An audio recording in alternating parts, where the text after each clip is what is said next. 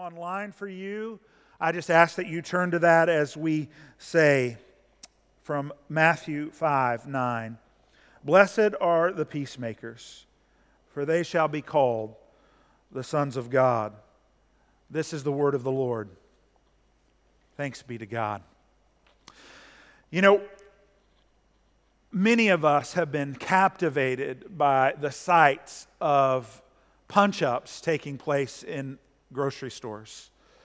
We've seen the loop of aggravated shoppers concerned that they might not be getting the last of the toilet paper or the pasta or the, the rice or those other things. And how in the moment there are places where the anxiety and the worry elevate so quickly that we begin to see everybody else as the enemy. And so in that moment, punch-up happens. One that I saw that was just so amazing and interesting uh, that it was, I couldn't take my eyes off of it, was there was an older gentleman who wasn't in the fray to begin with, but got pushed a little bit. And then his son and his uh, uh, siblings that were there were going after the people that had pushed their father. It had ceased to be about the toilet paper and had become about protection. And there's some place in our lives right now that we might be uh, thinking to ourselves, are hunkering down, are making sure that we have enough uh, hand sanitizer and uh, canned beans, and all of those things are protective of our family, and they are. But they also run the risk of making us look at everybody else as somebody that is out to get my provision, and in turn out to get my family. Now, in our heart of hearts, we know that that's not true. But in a time of crisis, in a time like this pandemic, it's very easy for us to fall back into not our better natures, but our worse natures. At the same time, we're so thankful that across the internet and across news channels, we are seeing places where there is hope and peace breaking forth, that the better nature of people are springing out, just like those drive-by birthday parties or those beautiful people who stood out on their balconies cheering for the Italian health workers, or the singing and the playing of instruments on porches. That just allows God's beauty to invade this broken world.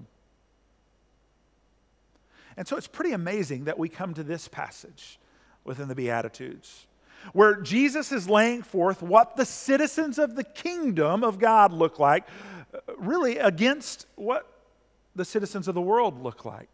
Those who are not within Christ, those who don't understand or know who God is and how much His loving, steadfast pursuit is for them. And he says, blessed are the peacemakers. Now, it's interesting here that Jesus did not say, blessed are the peacekeepers. There's a difference. A peacekeeper is quick to acquiesce. A peacekeeper often is one who looks for the compromise as quickly as possible.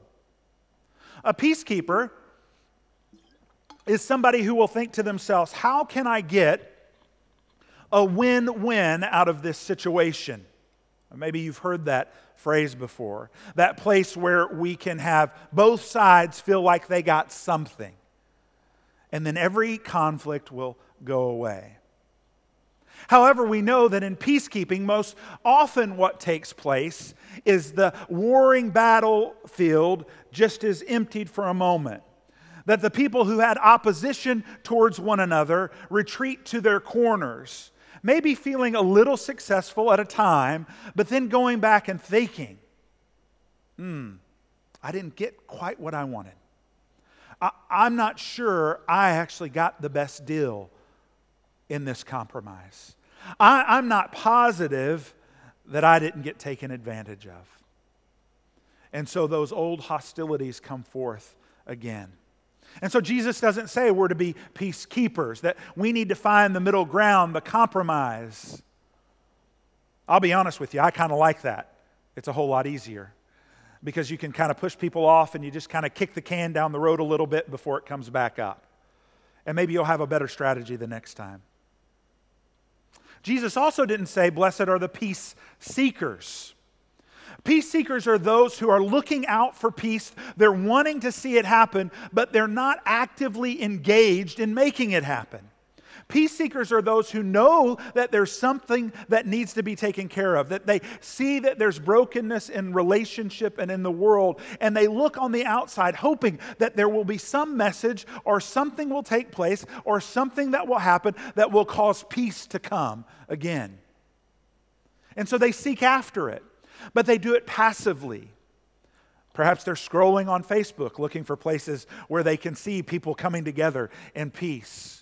Or maybe they're reading some latest book that's talking about how peace can maybe be achieved. I can remember when I was a young boy in the nineteen seventies, the President of the United States was Jimmy Carter, and he worked with uh, the Prime Minister and uh, the leaders of Egypt and Israel to bring about peace between those two countries. It was uh, uh, called the SALT Treaties. And so they worked that out, and they all signed it together. And at Camp David, which is a, a place for the president uh, to retreat, they, they did the work there. And so at the end, they all came out, and they raised their hands together because they had accomplished peace. And everybody kind of said that now peace will reign in the Middle East. People were peace seekers, hoping that somebody had done something to bring peace. But those people in the Middle East and around the world weren't actively involved in that peace. It ended up being three men getting together to talk about three countries. And peace didn't come. Now, Egypt and Israel have had pretty good relations since then. But in the whole region, which the promise was this will be the domino, that things will unfold and things will happen, that just hasn't taken place. So we're not called to be peacekeepers, and we're not called to be peace seekers. We're also not called to be peace proclaimers. Well, what is a peace proclaimer? It's someone that just doesn't pay attention to the world. It's someone that just says, oh, be well, go on your way. Things will be all right, don't worry. Everything's going to be okay. They're the ones that don't aren't honest about the brokenness, aren't honest about the conflict. Uh, We see them in their relationships where there's been tension or there's been brokenness, that they'll say to themselves and probably even those all around them, oh, it's all worked out, everything's fine. But yet we don't see them engaging in that relationship anymore. We don't see them talking with those people anymore. But there's not a conflict there anymore. See, they're proclaiming peace as if it exists, but it's not there. What Jesus calls us to be as citizens of the kingdom is peacemakers. This word peace, this word peace is a pretty interesting word. It's actually in Hebrew the word for shalom. Lisa Harper Johnson has written a book called The Very Good Gospel, and in it she speaks this way about shalom and about peace. She says this, in Scripture, the word shalom itself means well-being, wholeness, the perfection of God's creation, abundance, and peace. Shalom describes the absence of conflict, and it is used in the context of prophecies of salvation for the vulnerable and condemnation for the unjust. She goes on to say that in the New Testament, the Greek form of shalom is used ninety-four times and means restored relationship, wholeness, healing, and peace. The word in Matthew five nine means those who do peace are shalom doers. She goes on to say shalom is the stuff of the kingdom. It's what the kingdom of God looks like in context. It's what citizenship in the kingdom of God requires and what the kingdom promises to those who choose God and have been chosen by God and God's way of peace. To live in God's kingdom in the way of shalom requires us to discard our thin understanding of the gospel. You see, we recognize that the world is broken. We recognize that there is conflicts that abound. We recognize that relationships get torn apart. And we see that we are supposed to be those who engage deeply in bringing back shalom, our wholeness. At Fremantle Church, we talk about the fact that we are here to experience and express, know and make known God's steadfast love and eternal pursuit to bring us into whole relationship with Him, with ourselves, with all others, and the place that we live. At this time, it seems kind of difficult because we don't get to gather together. I, we're not even getting to walk out into the, the town that we love that much anymore. And maybe in a few days or weeks, we won't be able to do that, except to run to the shops and get our essentials, maybe run to the pharmacy. And so when we hear those words that we're called to bring wholeness, we need to begin to recognize that that wholeness starts within ourselves and within the places that we're sitting. And right now, that's your home. That's with your family. For some of you, you're by yourself watching this right now in your home. So how do you bring about wholeness in yourself? You recognize that God is the one who's created you, that He made you who you were and are, and He placed you in the place that you are at this moment, in this time, in this space, so that you can know Him and make Him known. And in making Him known, you'll know yourself better than you ever thought. That you'll recognize that even though I seem isolated and empty and there's not someone here, Christ is beside me. And that's not just some sort of highfalutin talk that Jesus is your best friend. That's saying that Holy Spirit resides around you and is coming to give you comfort and peace. But we have to be open to it. We have to open our hearts and recognize that He is there. Not that we can block His power, because sometimes God comes like a, a lion and breaks in and shakes us and rattles us.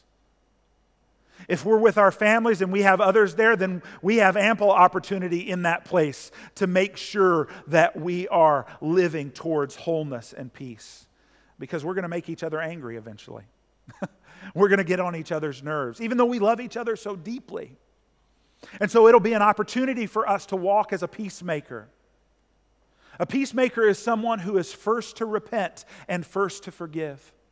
A peacemaker is someone who says, I see that what God has done is He has said, you were my enemy, but I came to save you. And so I no longer have someone that I'm against. I'm only for everyone. And so a peacemaker steps into the world and says, the way God created the world was so that all would be together. The world is broken, but I'm a citizen of the kingdom, and so I work to bring us all together. And not just out of acquiescing, and not just out of making, uh, uh, of bringing peace and keeping it, but actively involved in making shalom. When we get out of here uh, in due time, we will get to spend time together again. There'll be ample opportunities for us to walk into places of conflict, to places of brokenness. I was telling a friend of mine uh, just the other day that we need to be patient with one another, because if this goes on a little bit longer, we're going to forget our social muscles. They're going to atrophy. So what that means is that some of the extroverts among us, when we're able to get out and about with people, we're going to be overwhelming. We're going to want to hug everybody. We're going to want to come up to you and make sure you're doing all right. And we're going to want to engage every moment of every day. So be patient. And for those of you who might be a little bit more introverted, you're going to want to see people too. That might shock you. And we know introversion doesn't mean you don't like people. How false is that? But you're going to be overwhelmed. You might be overwhelmed at the fact that you do want to spend time with more people than you thought you did. That you might be finding energy by being with those people. Or after two or three weeks, you might be thinking to yourself, why can't we go back to that isolation thing? That was pretty, pretty good. I like that. We have to have patience with each other, because in those moments, we're going to do stuff that offends one another. We're going to do things that make each other cross with one another. And so God is going to call us to be peacemaking. We're going to have to walk together in this.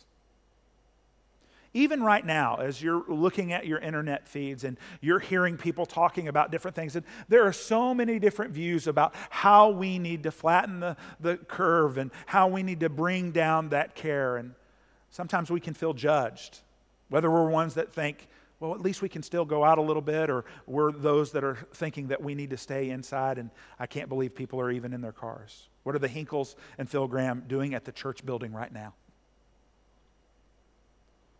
We have to have patience with each other. We have to move to a place where we recognize that people might have different opinions, but that doesn't make them the enemy. See, because here's what God did. When he said, I've come to make you peacemakers, I've come to take any enemy away from you. Because you were my enemy, and what I did is I saved you, and I made you my family. And so we're family. We're family in this, worldwide. And God has called us into himself to be his peacemakers.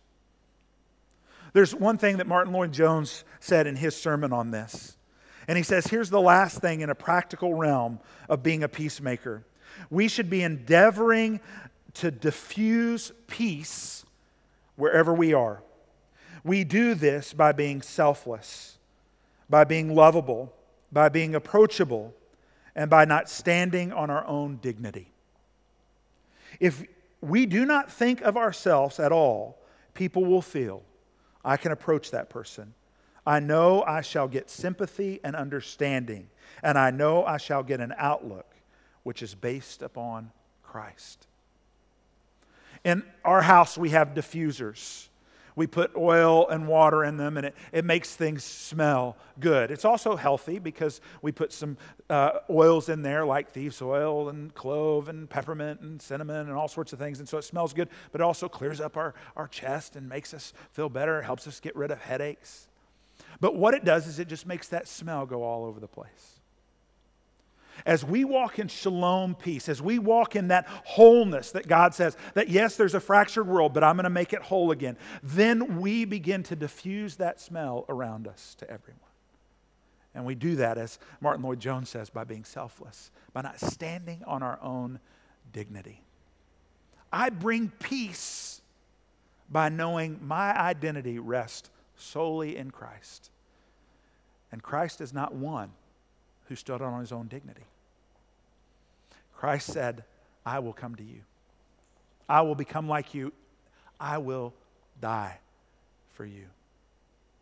Blessed are the peacemakers, for they will be called sons of God. That word called can also be mean owned, that you are owned by God, that you are his sons and daughters. It's important that uh, Jesus used the word sons there because it is about ownership.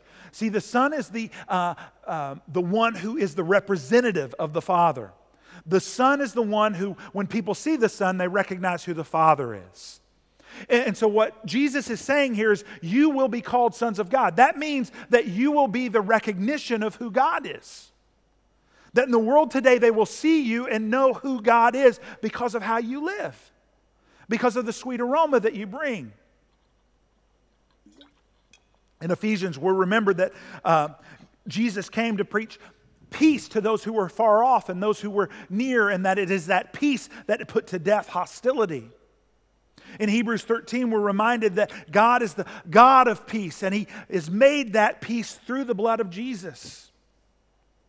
And so we become the sons and daughters, those who are the image of God in this world, by Jesus and his sacrifice for us. How amazing it is that we get to rest in that.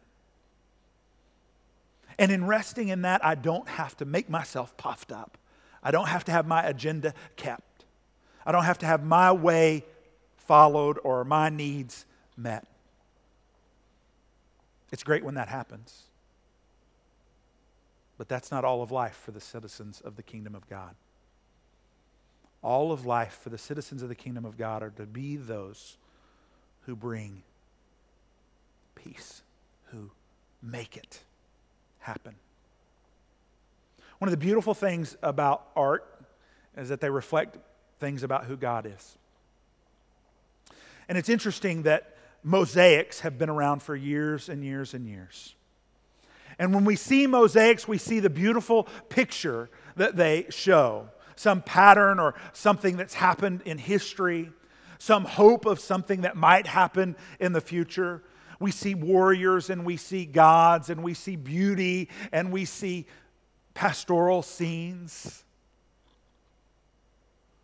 But as we get close to those beautiful pictures, We see that they're broken pieces of glass or pebbles or metal cogs because mosaics are made out of so many different things today.